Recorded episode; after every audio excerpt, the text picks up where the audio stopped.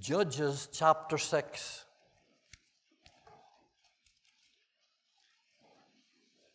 Take your time and open the Word now and keep the Word of God open. It's not what the preacher says, it's what God says.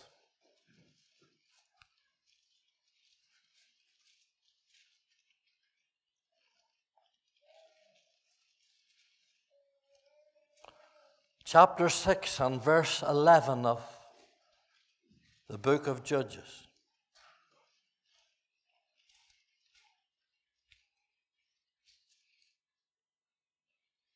And there came an angel of the Lord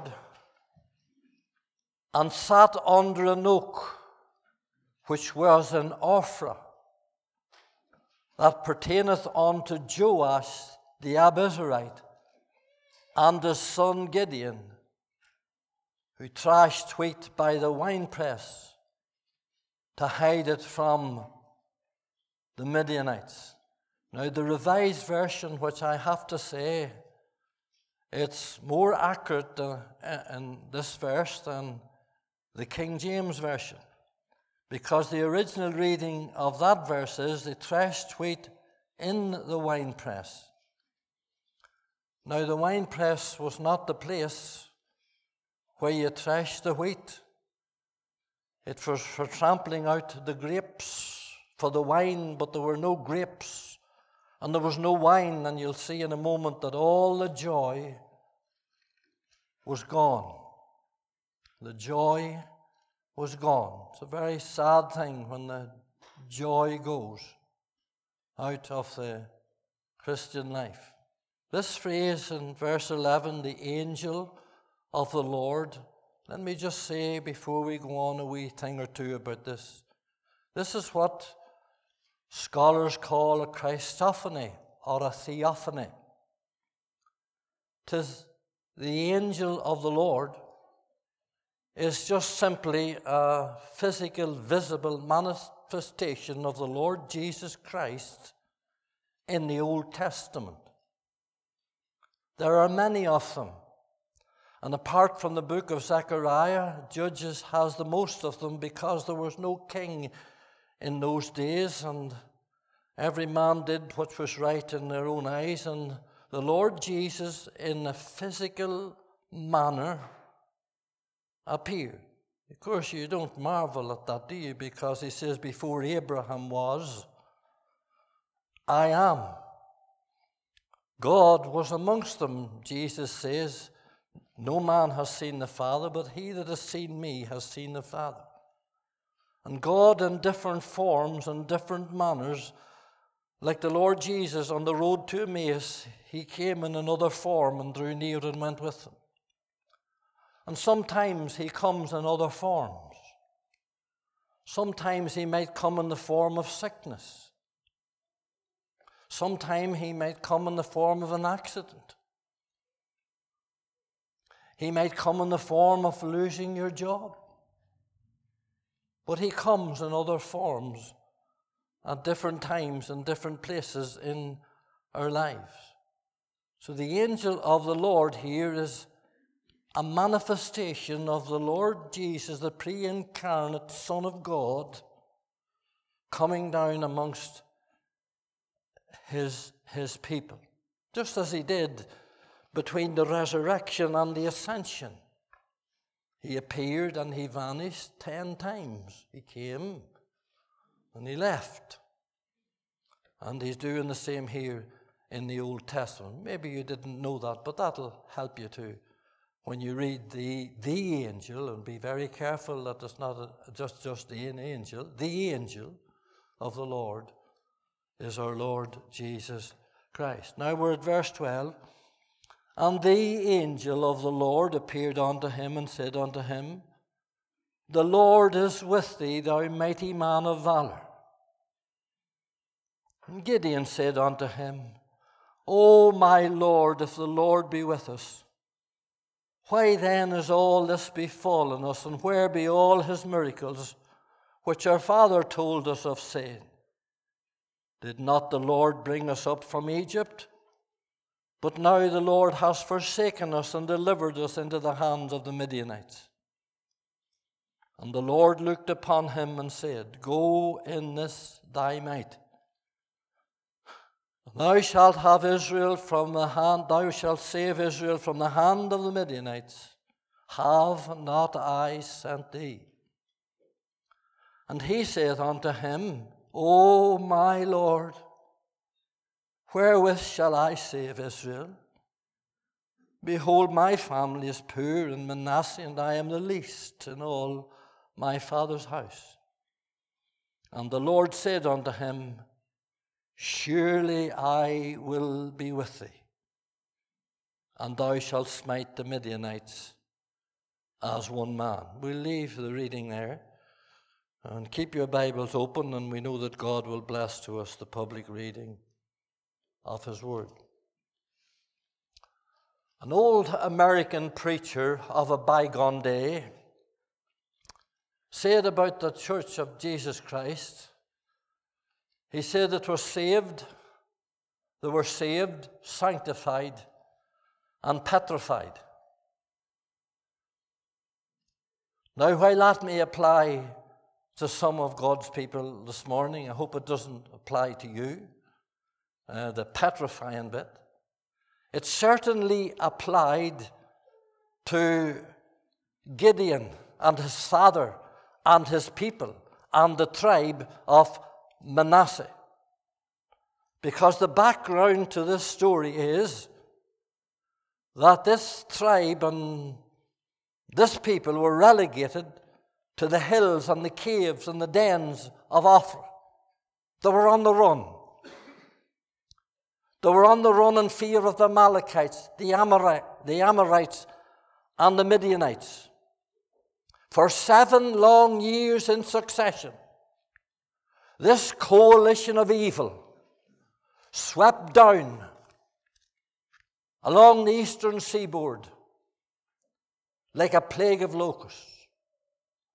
And every year they came at, har- at harvest time. After they had labored and toiled and sown and sweat their brow trying to get their crops together. They ravished the crops. They robbed and they ruined. They stole the livestock. They plundered the vineyards. They seduced the women. They terrified the children and took children hostage with them.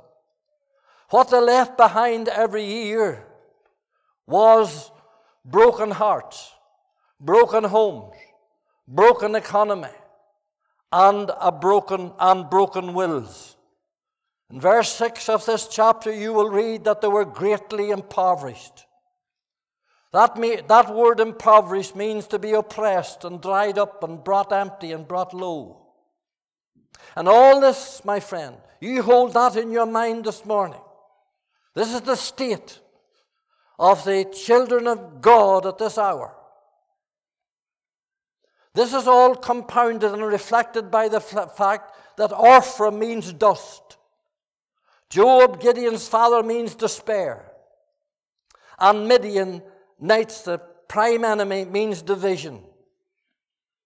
Dust, despair, and division. What a pathetic state God's sovereign people had got themselves into, for they got it into themselves by their idolatry and by their sin. There's only one way out of this mess. Just as there's only one way out of the mess that we're all in this morning in the church, and it's God. It's God. A heavenly intervention. There'll be no use going up. Let's be fair this morning. Let's, let, let's, let, let's be practical this morning. There would be no use going up to the mouth of this cave and this den where Gideon and his people were and uh, uh, with a guitar or with a drum and, and start to sing, He lives, He lives. Nor would there be any use in paraphrasing the 23rd Psalm to them. Nor would it be any use sending out, shouting out some of the 365 fear nots. Nor would it be any use to say, Come on out, Gideon here, come on out, Joash, and we'll have a gospel mission. Gospel mission seems to be the cure for all ills.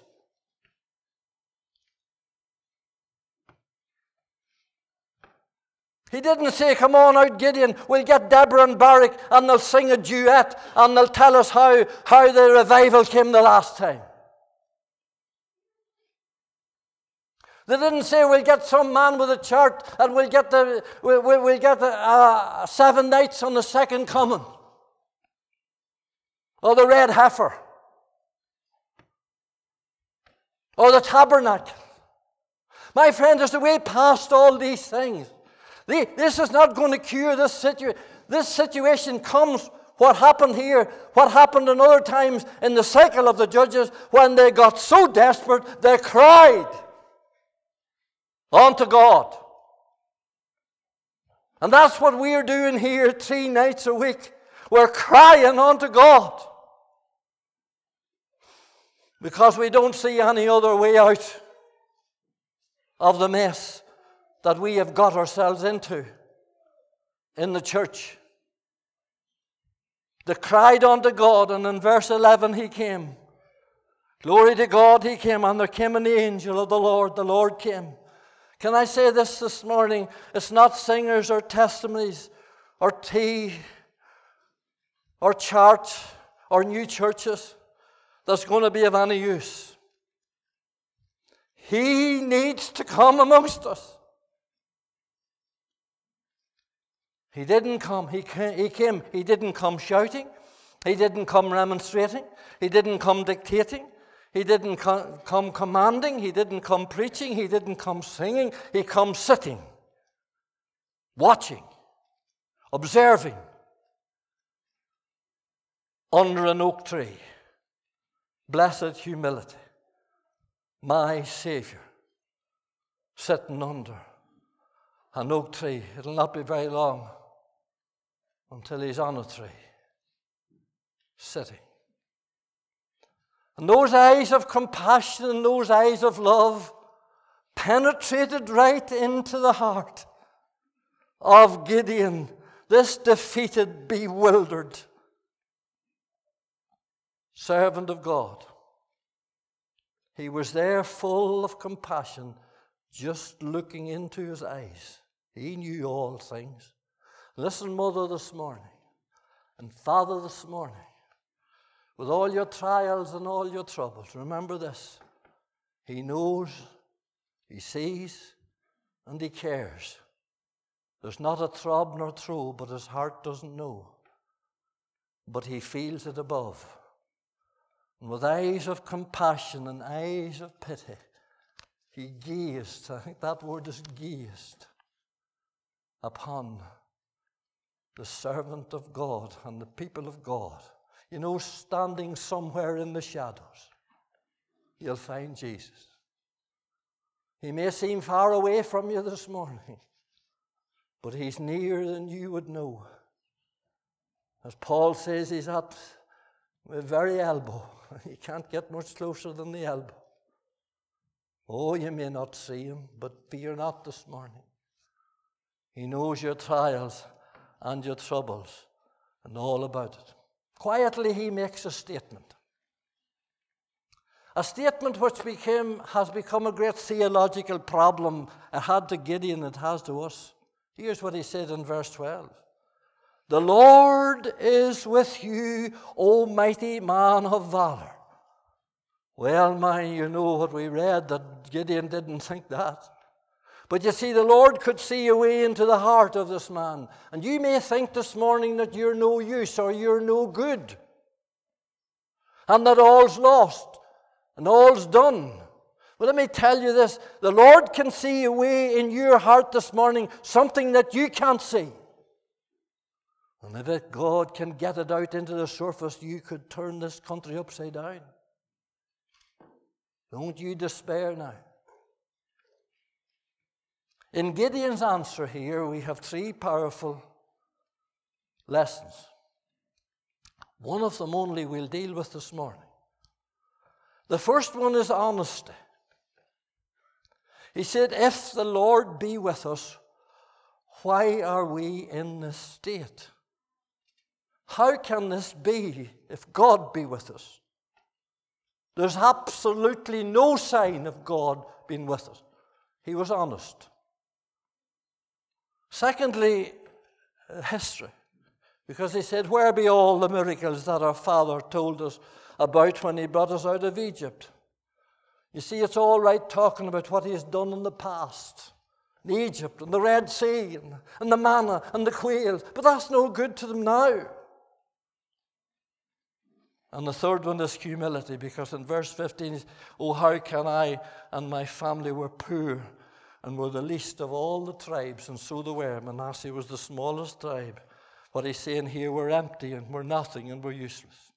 I suggest to you this morning, for those of you who are praying for revival, I suggest to you this morning that within these three headings lies the source, the source of every heaven sent, God sent revival honesty, history, and humility. Vance Havner said, Revival is not going down the road beating a big drum, but it's gone back to Calvary with a big sob, and I like that. So I'm going to speak to you this morning on what we need for revival. And we need to pray for brokenness more than we pray for blessing. And we need to pray to the, to the reviver rather than revival. We need to keep Christ focused in his rightful place. You can get carried away with revival and miss the reviver. We need to get him in his rightful place. Oh, first of all, I'm only going to deal with this this morning because it's heavy on my heart all week, for my own heart. Oh, for a dose of honesty. We're not good at owning up an Ulster. I might say things this morning now that will warm the ears of some. We're not good at owning up an Ulster. We're good at covering up and shoring up and stirring up. We're good at pretending that all is well, but COVID put an end to that. Great meetings, great crowds, great testimonies. We need in this hour a dose of brutal individual honesty. And if one thing that COVID showed us was this that all is not well. There's a purging going on in the church this morning. And only God could do it. And He's dividing the church in two. And He's calling out men and women purged and cleansed who will believe Him for revival and others who will tell us, as many has told me, we're waiting for the rapture, not revival. I contradict that. Yes, I'm waiting for the rapture. But I can't see the Lord rapturing the church in the state that she's in. He's coming for a bride.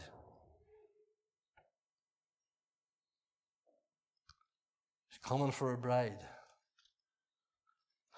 honesty. God has four lights that He continually uses every day and every hour.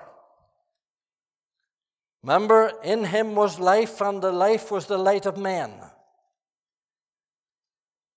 And the light shineth in darkness.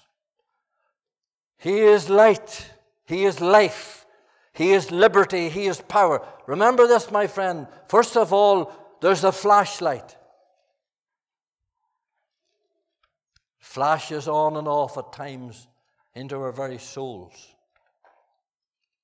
Then there's the searchlight of the Holy Scriptures. And then there's the spotlight where it rests on something that's not right. For light reveals, exposes sin. The light of the Holy Ghost and the floodlight. If all fails, he'll turn on the floodlight. But remember that there can come a moment when all lights will be switched out. My spirit shall not always strive with man. You can't tinker with God now. So sit up this morning. Because He's shining the light on things in this assembly. And as a result of these prayer meetings, that we would need to heed. The Holy Spirit's task is to illuminate, identify, and expose sin in our life. Jesus says, when the Spirit of truth will come, he will convict the world. He'll convict of sin, of righteousness, of judgment. Francis Schaeffer said this What he, the Holy Spirit, uncovers, if we confess and repent, the blood will cover. Do you hear that now? If the Holy Spirit puts the spotlight, the searchlight, the flashlight, or the floodlight on some sin in your life this morning, and you confess it and you repent it, the blood will cover it. For the blood of Jesus cleanses us from all sin. So there's not a sin, or there's not a thing, there's nothing you've done, there's nothing you can do that the blood cannot cover if you're genuinely repent this morning. And that's a matter for you. The matter for me is to preach what God has given me.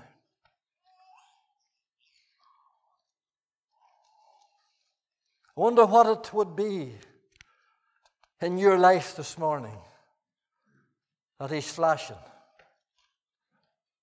that He's searching, that He's revealing and showing to you. You see, the Bible speaks of sins of the Spirit and sins of the flesh. And it's very important that you separate those two.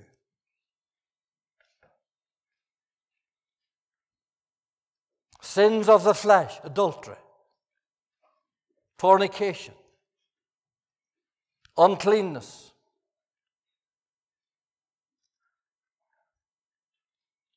witchcraft, murder, drunkenness. Oh, I wouldn't be involved. No, no. And I would safely say there's no Christian maybe listening to me here this morning involved in any of those things. But what about the sins of the Spirit? Do you know what Booth's daughter, the Maréchale, said about the sins of the Spirit? She says they're worse than the sins of the flesh, for they're covered over and cloaked over in our hearts. And God's people are some of the best bluffers that you ever met.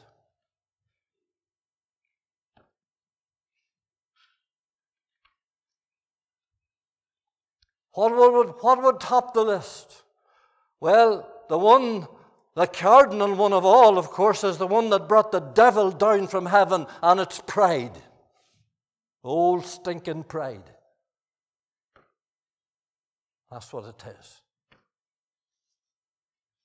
Old uncle used to say it's bad enough in the world, but in God's people. Full of old stinking pride. One of the first times you read of pride is in Leviticus 26. You needn't turn to the scripture. And here's what God says I will break the pride of your power.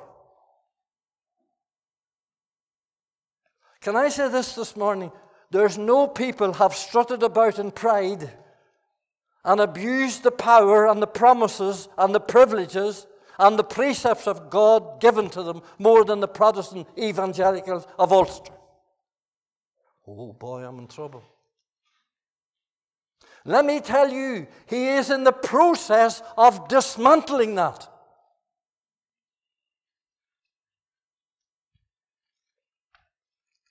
He is in the process of smashing it. And like Nebuchadnezzar's image He'll start at the head and he'll grind it to powder, where he hates it. Pride and arrogance do I hate.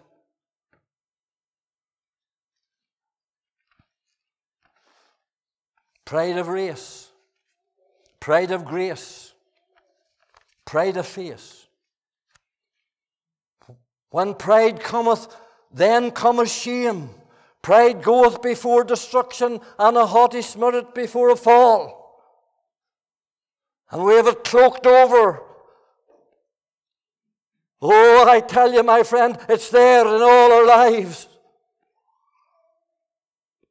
Obadiah says, The pride of thine heart has deceived thee. It's the most deceptive thing. It'll take the floodlight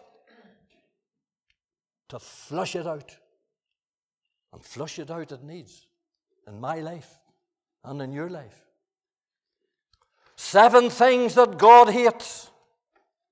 Proverbs 6. A proud look's number one. A lying tongue. Hands that shed innocent blood come after that. She Maréchale's right. Let the spotlight now rest this morning. Following on from that comes rebellion. The first mention of rebellion in the scriptures is in Genesis 14 and verse 4.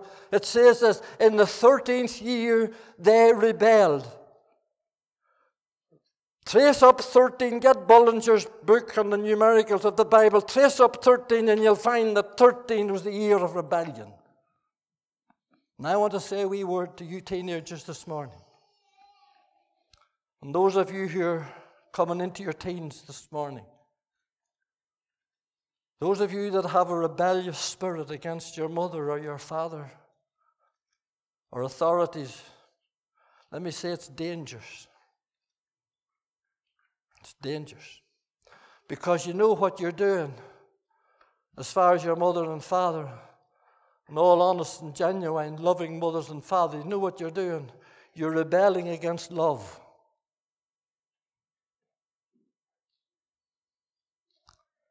Anything they do, anything that they say, anything that they warn you about is because they love you. You hear that now?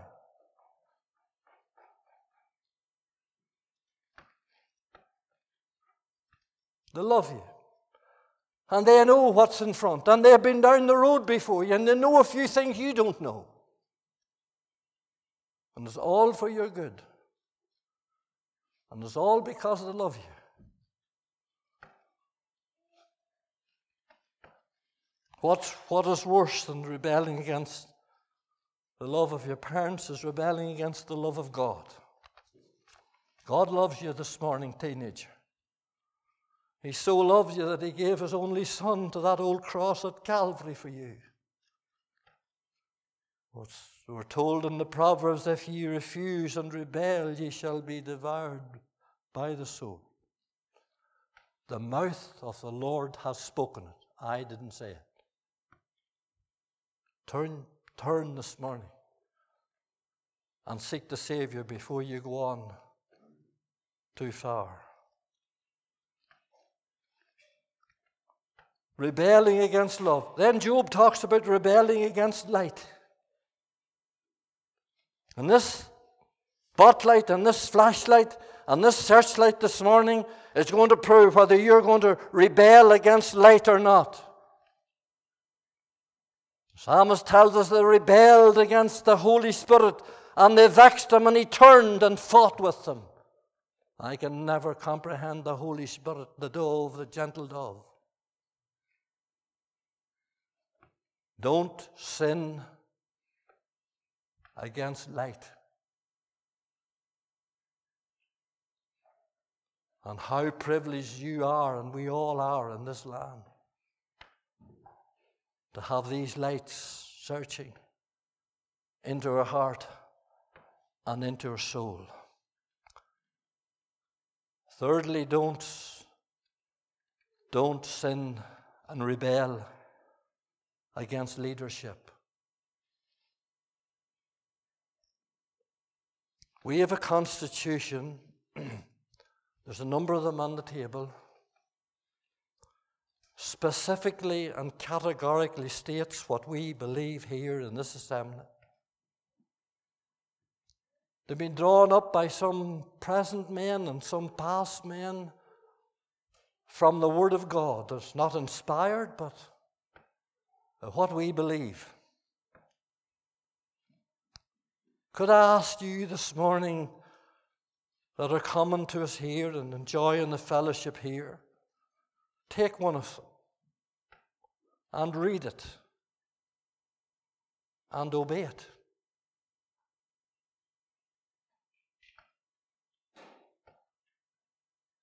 First Samuel 15 says rebellion is the sin of witchcraft, like the sin of witchcraft.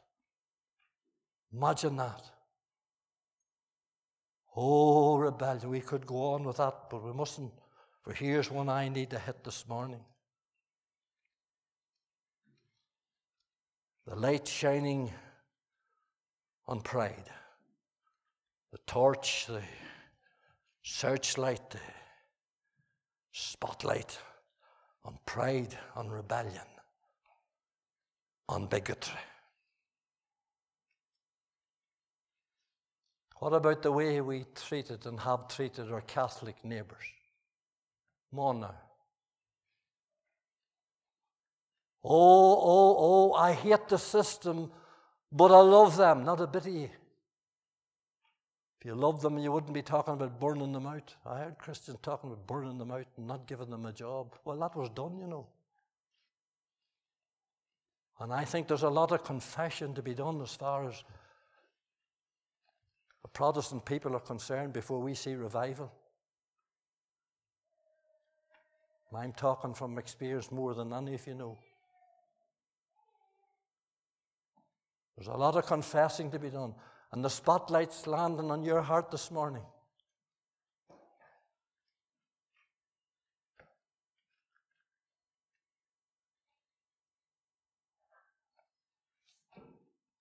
Do you know that my wife, 25 years in the Catholic Church, can never remember, apart from she was sick, but there wasn't a day, seven days a week in the chapel with her mother. So she was 25 years of age. Do you know that she, she never heard? And Narragansett, the town she was brought up in and around there, is half and half Protestant Catholic. She never heard a criticism against the Catholic till she heard it from a Christian.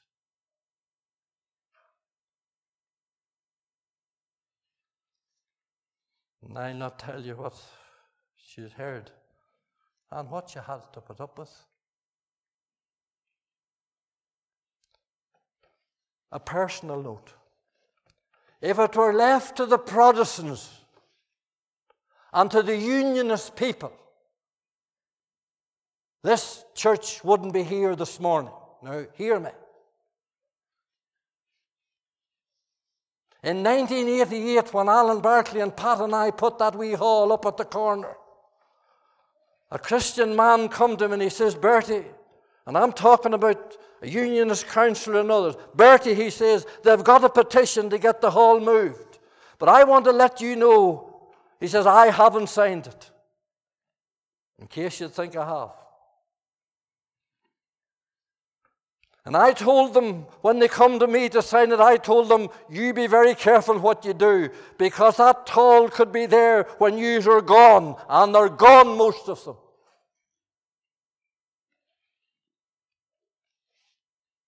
And they got a petition up. Do you know, in the midst of that petition, when they were getting the signatures all around here to back it to bring to the council meeting, my door knocked. A wee man on a bike. He says, I'm a Catholic. He says, I live over, and he told me where he lived.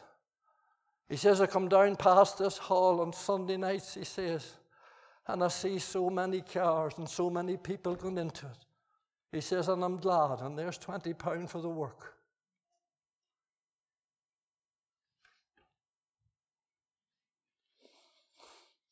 When they brought it into the council meeting, and they stood up in the council meeting, and they brought forth, the, and a Sinn Féin man stood up. He says, You ought to be ashamed of yourselves, trying to stop a Christian work. Would you talk to me?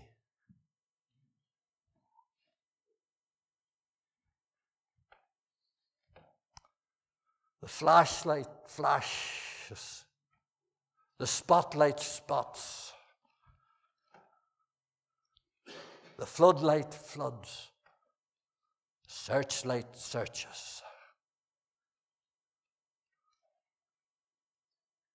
How are you getting along this morning with these things?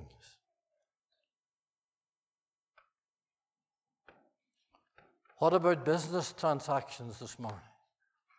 I'm preaching like this because the Lord showed me to preach like this because we're praying our hearts out here. From 8 o'clock till 11 some nights for revival. And listen, friends, don't mix up praying with obeying. And pray all we like if we don't obey. And in the 1904 revival in Wales, that was the theme. Evan Roberts, every meeting he went to, every time there was a move of God, every time he got up, obey, obey the Holy Spirit.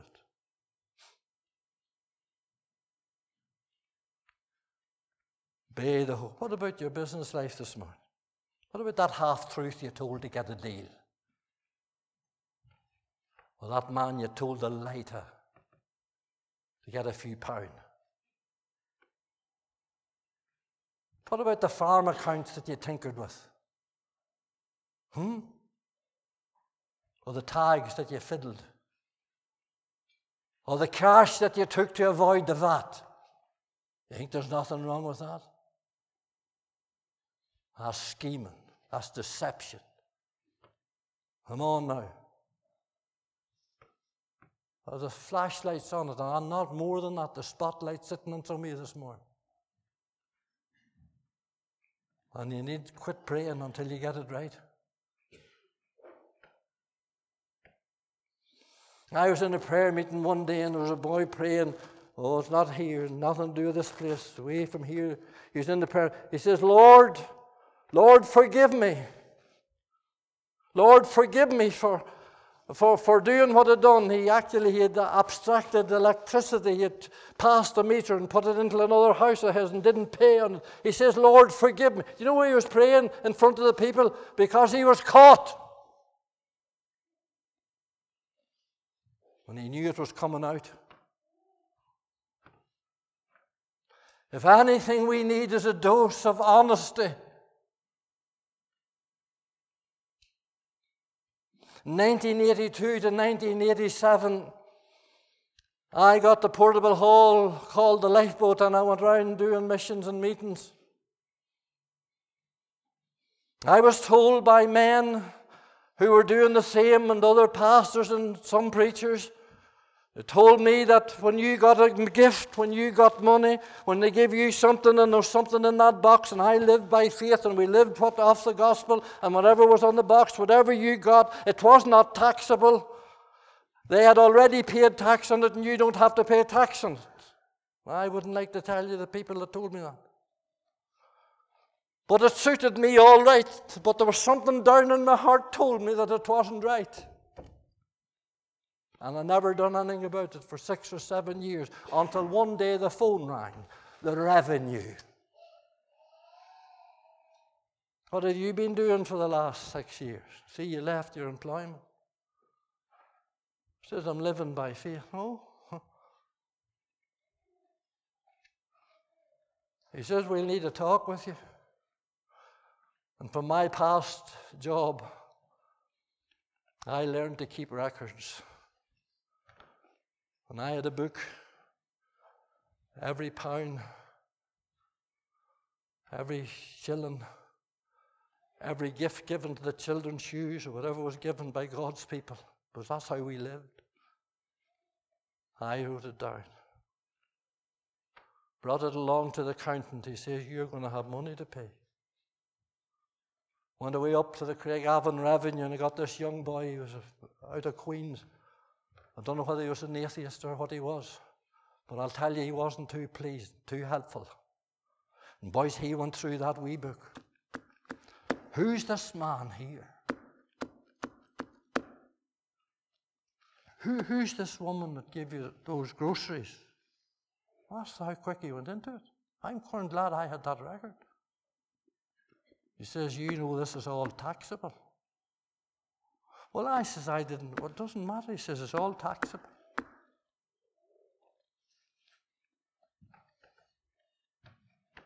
And I had to pay. And I was glad I did. And when I got down to pray, says, Lord, there's nothing between us now. You see, money is one of the greatest curses. We'll lie, we'll steal, we'll twist, we'll turn, we'll go to the highest court in the land to get in half an acre of ground.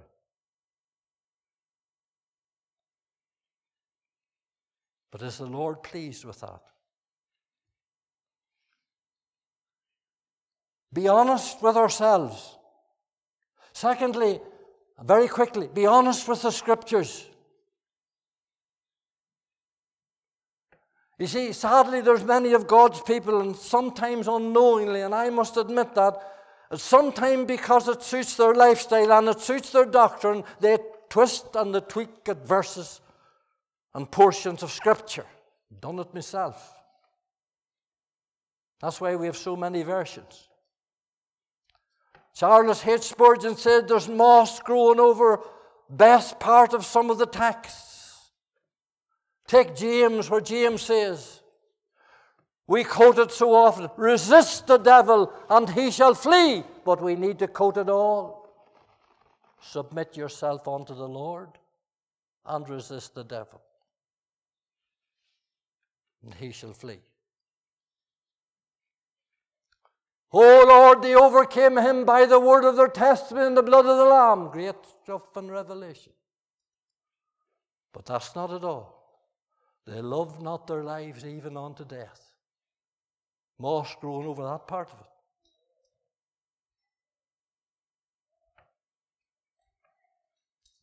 There is therefore now no condemnation to them that are in Christ. Great. Hallelujah. Praise the Lord. My sins are all forgiven according to those who walk after the Spirit and not after the flesh. And you think you can walk any way you like and do whatever you like and get up and say you're not under condemnation? And here's the one with the most moss on it Isaiah 55 and verse 11.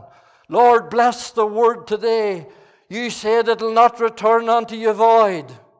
That's part truth. It's not what the text says. Here's what the text says So shall my word be that goeth forth out of my mouth. It shall not return unto me void, empty, ineffective, but it shall accomplish that which I please. And it shall prosper in that whereto I have sent it. I have sent it. The word has to come from his mouth. If it's not from his mouth, it's from the morgue. Brother prayed in the prayer meeting the other night. How true. The letter killeth, and the Spirit giveth life. It's from his mouth, not from YouTube, not from WhatsApp, not from Facebook, not from Instagram and a whole crowd of them other things I know nothing about. Doesn't come out of the microwave. It doesn't come over the airwaves. It comes when a soul longing for a word from God lies before Him in prayer and sometimes fasting and waiting and crying, Lord, give me a word from your mouth for the people. The word is a fire, and a fire burned into the soul. The word is a sword, and the sword pierces into the heart. The word is a hammer and it smashes the pride heart and the flesh and the carnality and the rebellion and the bigotry and the hypocrisy and everything else goes with it. Be honest to yourself, be honest to the scriptures, be honest to the Holy Spirit. For the first 10 years of my Christian ministry, I heard little or nothing taught or preached nothing on the filling of the Holy Spirit. I heard much about the abuse of the gifts of the Spirit in the charismatic time, and I despaired. But you know, as I went on in my Christian life, and young people are confused, so confused about this. But as I went on in my Christian life, I opened my heart in full surrender to God, and I put all on the altar. This was 10 years after I'd left my work, let me tell you. I said, Lord, there has to be more than this. I, have no real hunger for prayer and I've no desire really for souls. And, then I had that mighty encounter with God out in Markethill Forest Park. And I ever put a name on what happened. With the whole thing named out in Ireland, with, the, and also, it all named out. With all names, but we have nothing to back it up. But I know out there that day, God, I know, filled me with the Holy Spirit. And I know that I leak and I know I need to get filled in there this morning before I came up here and I had asked the Lord to fill me. But it changed my life. I had a zeal, I had a longing, I had a desire, I had a hunger that I hadn't before. I had a love for the lost that I hadn't before. And that's why I got the portable hall and went down to Fermanagh back to our home county to try to win the people. Ye shall receive power after the Holy Ghost has come upon you. Friend, you need to realize this morning that you need the power that cometh from above. You need to realize that it doesn't all come when we get saved. You need to realize, yes, your sins are forgiven and you're on your way to heaven, and praise God for that. Ah, but there's power. There's power to live a holy life. There's a power to live a, a life above sin. Not without sin, but above sin. And you get the victory every day. And I tell you, put the joy into your heart. Tracking away back to old things in the past that has happened years ago that are under the blood that God doesn't remember nothing about. You need the victory this morning. You need the Holy Ghost this morning. And after this meeting, if you want to come down round the side when the people are at the table, you just come round. Be honest with ourselves. Be honest with the scriptures. Be honest with the Spirit. Be honest with the Savior. Be honest with Him as we close this morning. Because above all, we must be honest with the Lord that bought us and brought us. We need to come where Jesus came here, under the tree. Under the tree. Aye, you came under the tree when you got saved, didn't you? You came to the cross because you couldn't have been saved if you didn't.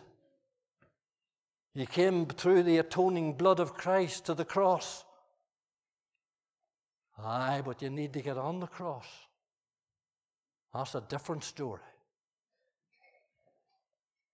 You can be saved and live nearly as you like, and that old doctrine was hammered into me, and I believe. I believe with all my heart in eternal security.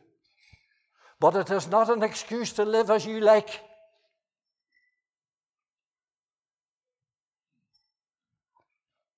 If there was one thing those old Methodists in Fermanagh taught me, and there was a dozen of them, and used to prayer meetings every Saturday night, and they were on their knees crying unto God, and every one of them believed and been saved and lost. Every one of them.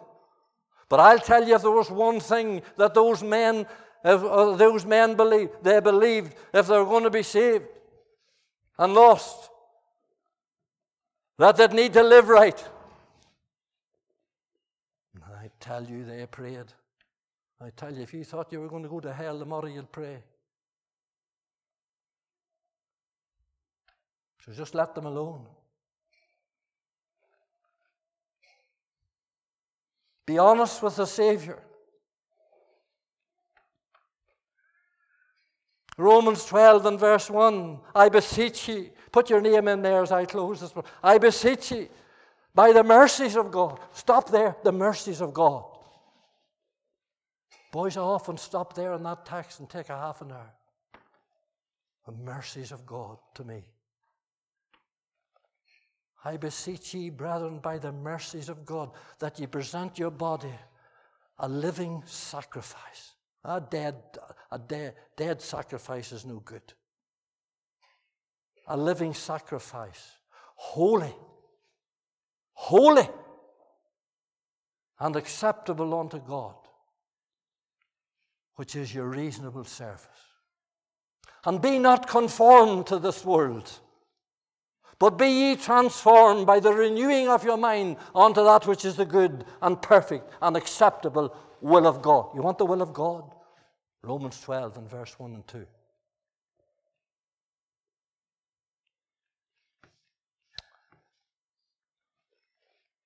Be honest to the Savior. Come to the. T- Do you know in this portion, and I can't deal with it this morning? There's a tree, there's a rock, and there's a sacrifice. And that brings me to Calvary. And I'll tell you this there was a peace. Because when the sacrifice was offered, what was it that rang out, if you read on down, Jehovah Shalom. The Lord is peace. Do you have peace this morning? Peace with God. Peace, perfect peace in this world of sin. The blood of Jesus giveth peace within. You're not saved. You're not saved this morning. You can have sins forgiven and peace with God, and the enmity and enmity and the wall can be broken down this morning. And the peace of God that passeth all understanding. I hope that you go out of this house this morning with the peace of God in your life and in your soul. And friend, we'll only get it if we obey what he has said this morning. And many other things that the light has flashed upon us. Be honest before him. Let us pray.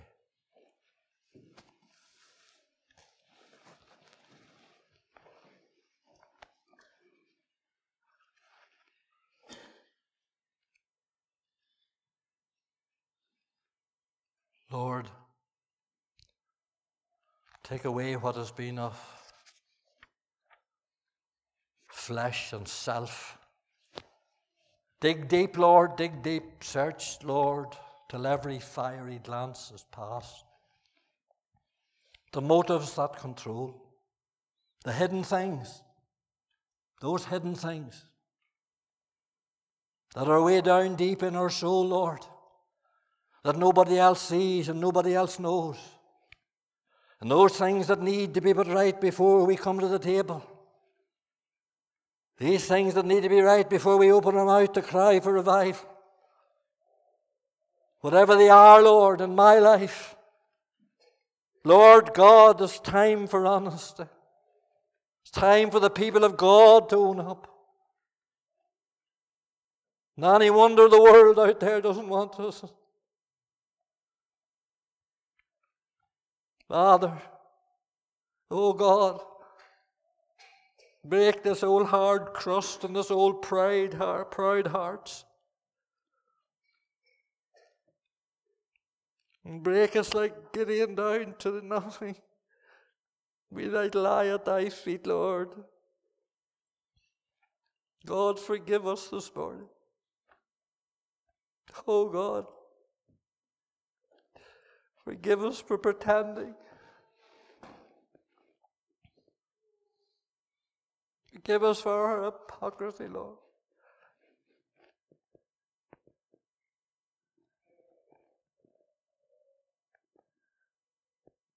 Lord, we need thee. We want to be honest to thee this morning. After all you've done for us, stripped and battered and bludgeoned, the God of all creation coming down to sinful men, to convicting sinners like us. Lord, it's all of grace, it's all of mercy. And yet, Lord, we are so cold and so hard this morning.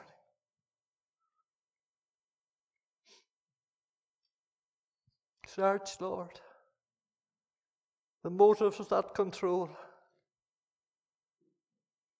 Search us out this morning. Let us not care what men think or say or do to us.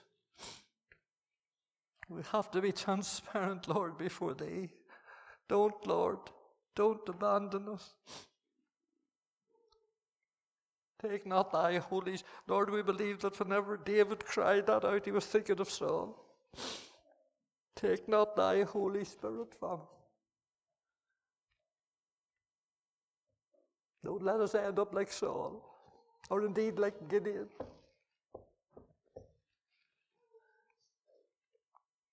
For he fell at the last. Lord, Lord, help us. Help us this morning. Lord, I've delivered the word that you give me. I can do nothing more. Search me, O God, my actions try, and let my life appear unto thine all searching eye. To me, thy way make clear.